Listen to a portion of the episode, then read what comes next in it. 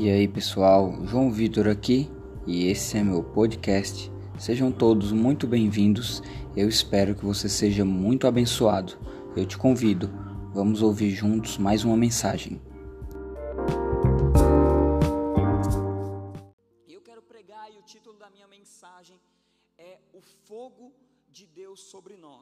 E aí eu pergunto, quantos estão aqui cheios de fogo de Deus dentro da tua vida? Ou então que você deseja o fogo de Deus tocando o teu coração? Cara, de verdade, isso se tornou algo muito banal. O fogo de Deus começou a ser banalizado. Eu acredito que aqui no, no Seven Elevation não, só no Jovens NDV, Pastor Rafael. Mas parece que é, em todo culto que nós vamos é culto de poder, é culto do Espírito Santo, é culto da presença e nós começamos a banalizar as manifestações do poder de Deus. Só que quando Deus ele nos batiza com esse fogo, e aí eu vou falar um pouco disso mais à frente, eu quero introduzir você em algo. Porque quando nós somos encontrados por Deus, eu e você, nós, nós fazemos parte da igreja de Deus. É, esse fogo, ele nos encontra, o Espírito de Deus, ele nos encontra com um propósito, com uma missão. E nós, como igreja, nós temos uma missão. Nós, como discípulos de Cristo, Ele nos delegou, Ele nos confiou, Ele nos convidou a fazer parte de uma missão. E qual é essa missão? A missão de Deus sobre nossas vidas é pregar, é ensinar, é curar, é manifestar o poder sobrenatural de Deus. É obrigação minha e sua, como discípulo de Cristo, carregar de maneira intrínseca em nossas vidas, em nosso DNA, em nosso ser, dentro de nós tem que ferver isso o desejo de curar as pessoas que estão enfermas, de discipular todas as pessoas que estão em nossa volta, de ensinar. Ensinar nada mais é do que discipular um a um as pessoas. Discipular nada mais, nada menos é de compartilhar Cristo com alguém, de formar o caráter de Cristo em alguém. Você está aí, faz sentido isso para você? Então, olha o que diz a palavra de Deus lá em Mateus 28, no verso 19. E você pode nos acompanhar com essa leitura. É, vocês vão conseguir projetar, gente? Eu passei para vocês aí, não sei se. Mateus, no verso, no capítulo 28, verso 19. Vamos ler juntos. Diz assim: Portanto, vão e façam discípulos de todas as nações, batizando-os em nome do Pai, do Filho e do Espírito Santo em Marcos 16, 15, diz o seguinte: E disse-lhe, e disse-lhe: Vão pelo mundo todo e preguem o Evangelho a toda criatura, ou a todas as pessoas. Só que não satisfeito, Atos 1,8 diz o seguinte: Mas receberão poder quando o Espírito Santo descer sobre vocês e serão minhas testemunhas, tanto em Jerusalém, em toda a Judéia e Samaria, até os confins na terra. Todos esses três textos que nós acabamos de ler, ele compartilha comigo e com você a respeito da missão a qual Deus nos confiou. Só que existem hoje cristãos, aqui na Seven não, ah, eu posso estar só lá na novidade de vida, só no meio dos jovens NDV. Que eles querem viver e eles estipulam e estabelecem a sua própria missão. E eles desejam viver o, o propósito a qual eles mesmos estabeleceram para a vida deles. Só que na verdade, desde a formação, da nossa formação, no ventre do nosso pai e da nossa mãe, nós fomos constituídos com um propósito de Deus, existem inúmeros propósitos de Deus para nossas vidas. Só que o maior propósito que Deus estabeleceu para mim e para você é eu e você sermos agentes de transformação. Deus, ele nos convida Deus ele não te obriga, querido, a você entrar na missão, mas Deus ele te convida a fazer parte da missão dele aqui na terra. Então, para mim, para você, para todo cristão, para todo jovem, para todo adolescente, para todo homem e mulher, fazer parte da missão de Deus não é uma obrigação, fazer parte da missão de Deus é um privilégio. Deus convida eu e você a fazermos parte do seu propósito, da sua missão aqui na terra. Quando Deus ele designa os seus discípulos na igreja primitiva e ele fala: "Aguarda um pouco mais". Querido, fica comigo aqui e percebe algo muito interessante. Depois de caminhar três anos com Jesus em seu ministério, depois de ver Jesus operar inúmeros milagres, depois de verem Jesus curar tantos enfermos e fazer tantos cegos enxergar, os paralíticos andarem, vocês, vocês não acreditam que eles estavam completamente habilitados para reproduzir as mesmas obras? E o que Jesus fala para eles? Aguarda um pouco mais, porque virá o Espírito Santo e o Espírito Santo sobre mim e sobre você, ele é a capacitação de Deus para nós executarmos e participarmos da sua missão. Amém? Faz sentido isso para você? Então, antes de Jesus subir aos céus, ele poderia ter simplesmente deixado o recado de maneira silenciosa. Ele poderia não ter dito nada, mas antes de subir aos céus, ele compartilhou a sua missão com seus discípulos. E essa missão ela perdura até o momento que nós vamos novamente nos encontrar com Jesus, quando ele voltar para buscar a sua igreja. Então, todos nós temos uma missão em comum aqui na terra. Que é sermos agentes de transformação de Deus, que é ganhar almas. Ganhar almas não é uma missão somente de evangelista. Eu, de ofício, de ofício de reconhecimento de unção, eu sou ordenado evangelista pela novidade de vida, porque nós acreditamos na importância e na função dos cinco ministérios. Ao mesmo, alguns me chamam de evangelista, outros me chamam de pastor, outro me chama de Vitinho, outro me chama de João. Mas porque porque foi identificado o, o, chamado do evangelista. E o, qual é o chamado do evangelista? O propósito do evangelista é o mesmo de um pastor, é o mesmo de um mestre, é o mesmo de um apóstolo, de um profeta. É edificar a igreja. O pastor não foi chamado somente para pastorear uma comunidade. O pastor Rafael está aqui no meio da juventude para edificar a juventude desse lugar. O evangelista ele está no meio da igreja, não para você atribuir a responsabilidade de ele encher esse auditório, salvando pessoas ou realizando impacto, ação nas ruas. Não, ele simplesmente foi chamado para ensinar a igreja a fazer as mesmas obras de Cristo. E aonde eu quero chegar com isso com você?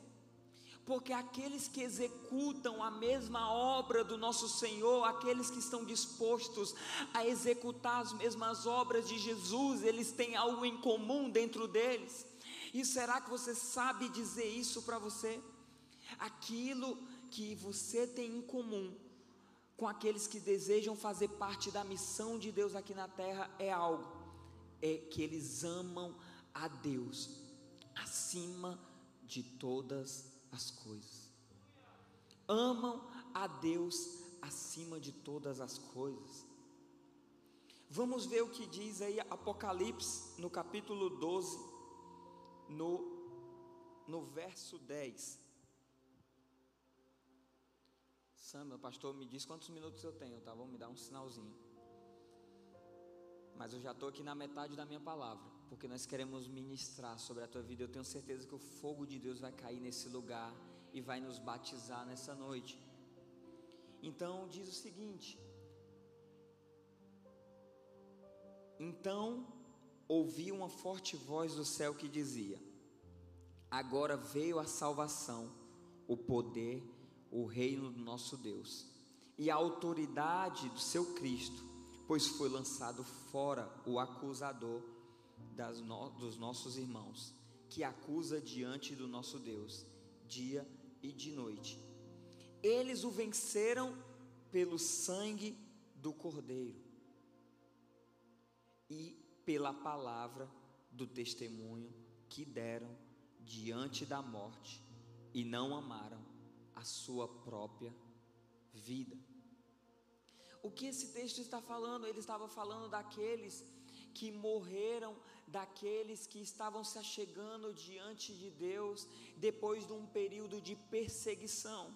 Então, a lição que eu e você podemos tirar para nossas vidas, que nós podemos aplicar para a nossa vida como jovem, é algo muito importante, que eles conseguiram vitória por causa de uma coisa só, por duas coisas. Primeiro, pelo sangue, e o sangue do Cordeiro foi derramado em favor da minha vida e da sua vida. Você crê nisso? Que o sangue de Jesus foi derramado, então, por meio do sangue de Jesus, eu e você podemos obter vitória diante das nossas adversidades. Mas outra coisa que eles levaram a eles obter vitória. O que levou a eles a obter vitória não foi somente o sangue, mas foi pelo poder do testemunho. Existe poder no testemunho que você carrega, e esse poder é capaz de dar vitória. O testemunho a qual eu e você carregamos é capaz de transformar vidas. O testemunho que eu e você carregamos é capaz de mudar a história e mudar a geração. Mas o que tem acontecido nesses dias, Pastor Rafael, é que muitas pessoas têm calado e cessado o seu testemunho. As pessoas elas têm se intimidado, se envergonhado e não têm tido mais a coragem, a ousadia de compartilhar, de, de impartir aquilo que Deus fez através do testemunho em suas vidas. Deus fez uma obra extraordinária na tua vida, querido. Deus fez uma obra extraordinária na vida da pessoa que está do teu lado. Olha para a pessoa que está do teu lado e fala assim: Deus fez uma obra extraordinária na tua vida, mas isso não é para você. Fala, mas isso não é para você, é para o teu próximo. Querido, me escuta. Tem algo dentro de você que inúmeras pessoas à tua volta elas precisam ouvir. E quem vai contar a respeito da tua história, daquilo que Deus fez pela tua vida, não é o pastor Rafael, não é outro líder, outro pastor que vai passar nessa igreja para pregar, mas é você mesmo, porque o testemunho a qual Deus te concedeu é capaz de gerar profundo impacto e transformação. Eu compartilho algo rápido com você. No dia 31 de dezembro de 2009, estava um Réveillon. Todo mundo sabe que tem um Réveillon no aterro da Praia de Iracema aqui, né? Estava tendo um Réveillon e eu estava com meus amigos nesse Réveillon. E nós tínhamos combinado já de virar e no outro dia nós iríamos ficar na, na praia, nós iríamos beber, nós iríamos curtir. E só que naquele dia eu vinha passando por uma situação eu estava saindo de um término de um relacionamento. Quantos já terminaram um relacionamento aqui? Você fica numa bad, né? E eu estava muito mal assim, para com meus amigos, e eu não entendia, não sabia que aquilo era Deus já procurando uma maneira de atrair meu coração. E aí nós estávamos na praia, já tínhamos virado dia 31, entrou 1 de dezembro de 2010. E nós estávamos curtindo e eu virei para meus amigos, curtindo mesmo. Nós tínhamos passado do, dia 31 e dia 1 bebendo, isso já era um final de tarde. Eu virei para os meus amigos e eu falei o seguinte: é, Cara, é a última vez que eu bebo com vocês. Todo mundo olhou para mim, nós estávamos num grupo de cinco. Todo mundo olhou para mim e falou o seguinte: Cara, você está viajando, Vitor. Você está falando mó besteira. Eu falei, cara, é a última vez que eu bebo com vocês. Aí ele disse, por quê, cara? Eu, Cara, porque domingo, se você voltar no calendário do seu celular, você vai ver que eu não estou mentindo. Dia 1 de, de janeiro de 2010 caiu numa sexta-feira. E eu nunca vou esquecer desse dia, porque foi o dia que o Senhor começou a me encontrar. E, e eles e os meus amigos ficaram olhando e eu falei, cara, porque eu vou entregar minha vida para Jesus. Domingo eu vou na igreja. Domingo eu vou no culto, eu vou entregar minha vida para Jesus. Cara, cara, tu tá bêbado, você tá falando besteira. Eu falei, pois espera um pouco. E isso ficou o final de semana todo, Deus começou a trabalhar no meu coração. E eu não entendi o que era aquilo. E eu procurei uma amiga, eu falei, cara, dessa vez eu não vou furar com você. Eu vou, eu vou na igreja com você, eu preciso ir na igreja com você no dia 3 de janeiro de 2010 foi o dia que eu decidi levantar minha mão e confessar Jesus como Senhor e Salvador da minha vida. E aí, e aí os meus amigos puderam ver, só que só que sabe novo convertido, né? Então eles duvidavam daquilo, então eu comecei Obrigado, querido. Então eu comecei eu comecei a falar para os meus amigos, cara, vem ver aquilo que Deus está fazendo na minha vida. Cara, nos três primeiros meses que eu me converti, eu ganhei meus cinco melhores amigos para Jesus. Não era Joel? A gente começou a levar, a gente começou a levar vários amigos nossos para Jesus. O Joel estava vindo de outra igreja, a gente já era muito amigo, muito amigo mesmo. O Joelzinho aqui tá solteiro, tá bom, gente? O Joelzinho aqui, a gente se conhece já tem 20, 20, 20 anos, 25 anos já que nós somos amigos. Eu vou fazer 30, tá bom? Não parece, eu sei que eu tenho cara de 18. Sei que eu sou Tim. É, e aí nós começamos a. Cara, eu não sabia pregar. Eu não tinha uma palavra eloquente. Eu não conhecia nada da palavra, mas eu tinha um testemunho. Eu tinha uma experiência. Quais têm sido as suas experiências que você tem retido e você não tem compartilhado? Existem pessoas que precisam ouvir aquilo que Deus está fazendo na tua vida. E se Deus não está fazendo nada na tua vida, Ele não estava, porque essa noite Ele te trouxe aqui para nos marcar. Deus, Ele deseja marcar a tua vida nessa noite. 1 João e aí eu já vou entrar agora na finalização para que nós possamos ministrar. 1 João, no capítulo 2, no verso 17, diz o seguinte: O mundo e a cobiça passam, mas aqueles que fazem a vontade de Deus permanecem para sempre. Querido, em outras palavras, tudo aquilo que eu e você planejamos para nossas vidas, por mais que seja bom, por mais que seja lindo, por mais que sejam sonhos esplendorosos, todas essas coisas vão passar, mas aqueles que cumprem aquilo que Deus designou permanecerão para todo o sempre. Existem coisas que Deus deseja fazer na sua vida e na vida dos outros que precisam e vão perdurar por toda uma eternidade. Enquanto eu e você muitas vezes estamos nos apegando a coisas que são passageiras, coisas que são vãs, coisas que são banais. Porque nós, em nossa fragilidade, em nossa humanidade, nós olhamos as coisas no modo natural.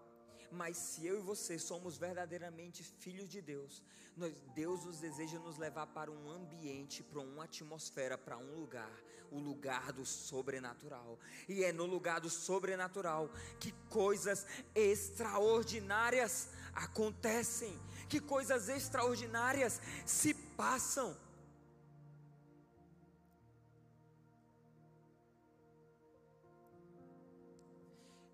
E talvez você pergunta, mas Vitor, quais são os os requisitos? Como é que eu posso viver isso na minha vida? Como eu vou experimentar dessa realidade? Como eu sou tão natural? Eu, eu passo por uma dificuldade na minha família e, e eu me desanimo, eu esmoreço na minha fé. Mas Vitor, é, eu, eu, eu brigo com o meu namorado, ou então o meu casamento está numa crise, ou eu não estou indo bem nos meus estudos na minha faculdade, ou estou em crise no meu trabalho, a minha vida, minha vida financeira não anda tão bem. E todas essas coisas fazem que eu esmoreça, fazem com que eu desanime. Querido, existem coisas que Deus deseja fazer dentro de mim de você, que nos desliga completamente do nosso natural. Uma pessoa que caminha no natural é uma pessoa que ela está necessitada e carente de um derramado Espírito Santo sobre a vida dela. Se você deseja viver num ambiente sobrenatural, que é além do natural, você precisa ser cheio, mas não é cheio até a tampa, mas é transbordante do Espírito Santo na tua vida. E essa é uma noite do derramado Espírito Santo sobre nossas vidas, quantos creem. Então, primeiro nós precisamos ser cheios do Espírito Santo.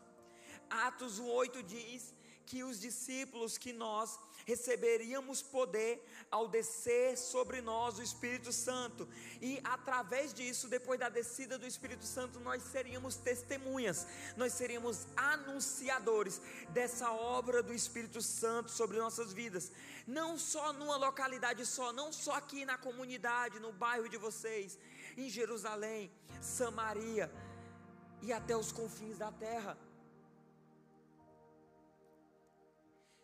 A palavra poder.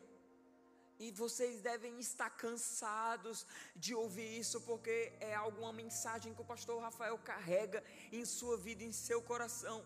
Essa palavra poder, ela vem do grego que é dunamis.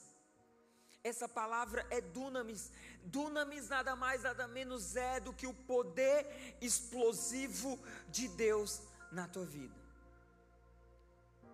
Deus deseja trazer uma explosão de poder nessa noite, nesse lugar. O desejo de Deus é que eu e você estejamos cheios do poder dEle, porque se eu e você estivermos cheios do poder de Deus, se você sair desse encontro, desse culto, desta reunião hoje, cheio do poder de Deus na tua vida, você será um agente de transformação. Será você será alguém capaz, habilitado por Deus para curar os enfermos, para libertar os cativos, para ensinar e discipular aqueles que necessitam. Você será um anunciador de boas notícias. Você crê nisso?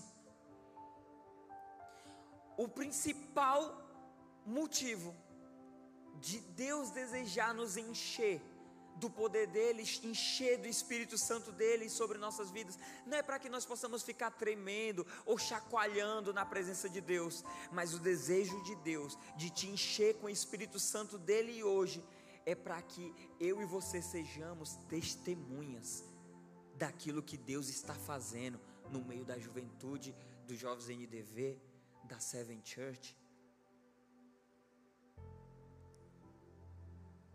Sabe que existem pessoas na minha volta e à sua volta que elas não vivem poder de Deus na vida delas, elas não vivem milagres, elas não vivem presença de Deus real, palpável, tangível no meio delas, por uma única coisa: porque elas não testemunham aquilo que Deus já fez na vida delas. Querido, você quer viver poder contínuo de Deus na tua vida? Testemunhe aquilo que Ele está fazendo hoje. Eu vou repetir. Se você deseja viver poder de Deus contínuo, atmosfera de poder, um ambiente de poder sobrenatural de Deus na tua vida, testemunhe aquilo que Ele está fazendo hoje na tua vida. Amém.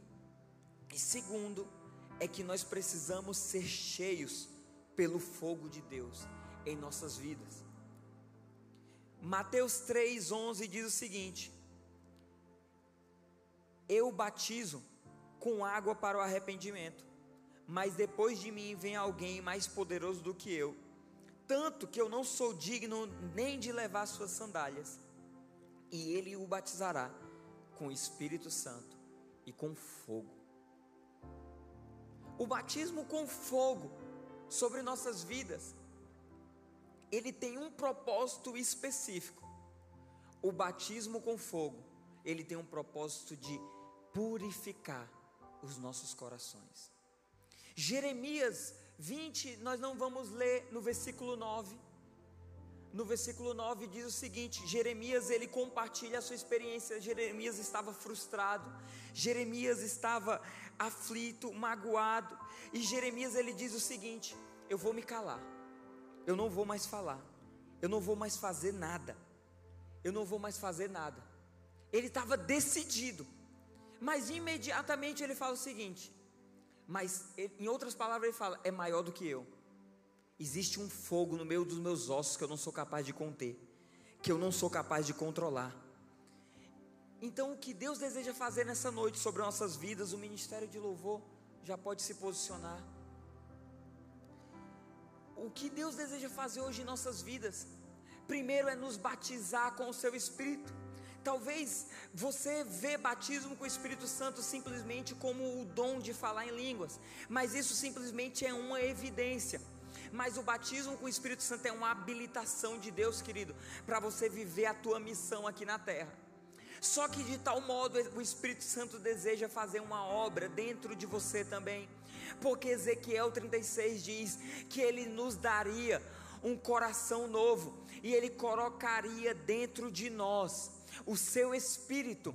Então, o batismo do Espírito Santo fala do Espírito Santo sobre nós, trazendo habilidade, e o Espírito Santo dentro de nós fala de mudança, de transformação. Então, aquilo que Deus vai fazer hoje com derramar da Sua presença sobre nossas vidas hoje, primeiro para você, Ele vai mudar e vai purificar o teu coração por completo, para que você possa viver a missão que Deus designou para você. E após Ele fazer isso, o Espírito Santo desce sobre você, te habilitando para uma missão, até que Jesus volte. E essa missão é você ser testemunha daquilo que Deus está fazendo nesse lugar, em sua vida e através da vida de vocês nesse ministério. Eu peço que você feche os seus olhos.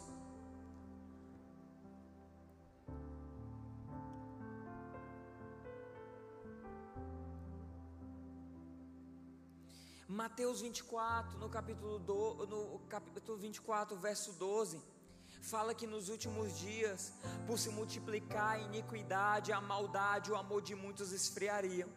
E no verso seguinte, diz o seguinte: no, no verso 13, no verso 12 fala que por se multiplicar a iniquidade, o amor de muitos se esfriaria. Mas aqueles que perseveram, que permanecem até o fim, seriam salvos. Querido, muito mais que Deus faça algo sobre a tua vida hoje, Ele deseja que você permaneça queimando com esse fogo em teu coração. E eu faço um apelo nesse lugar. Se você sente que perdeu a paixão por Deus, se você sente que perdeu o amor por Deus, o desejo insaciável por Deus, de o buscar, de buscar Deus no teu lugar secreto, de buscar Deus em intimidade, de buscar Deus através da palavra, de servir a Deus com zelo e com temor. Se você perdeu isso no seu lugar, eu te convido a ficar de pé e vir até o altar, vir até a frente.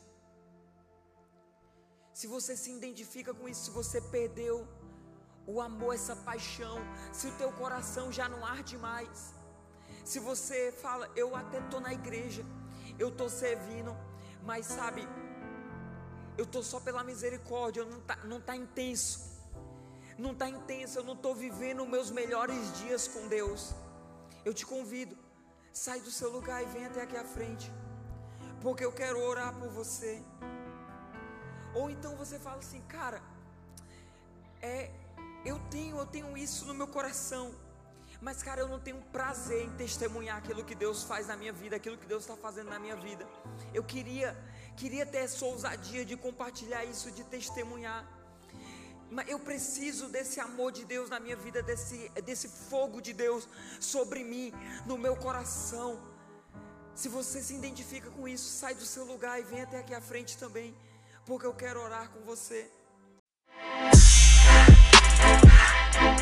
Thank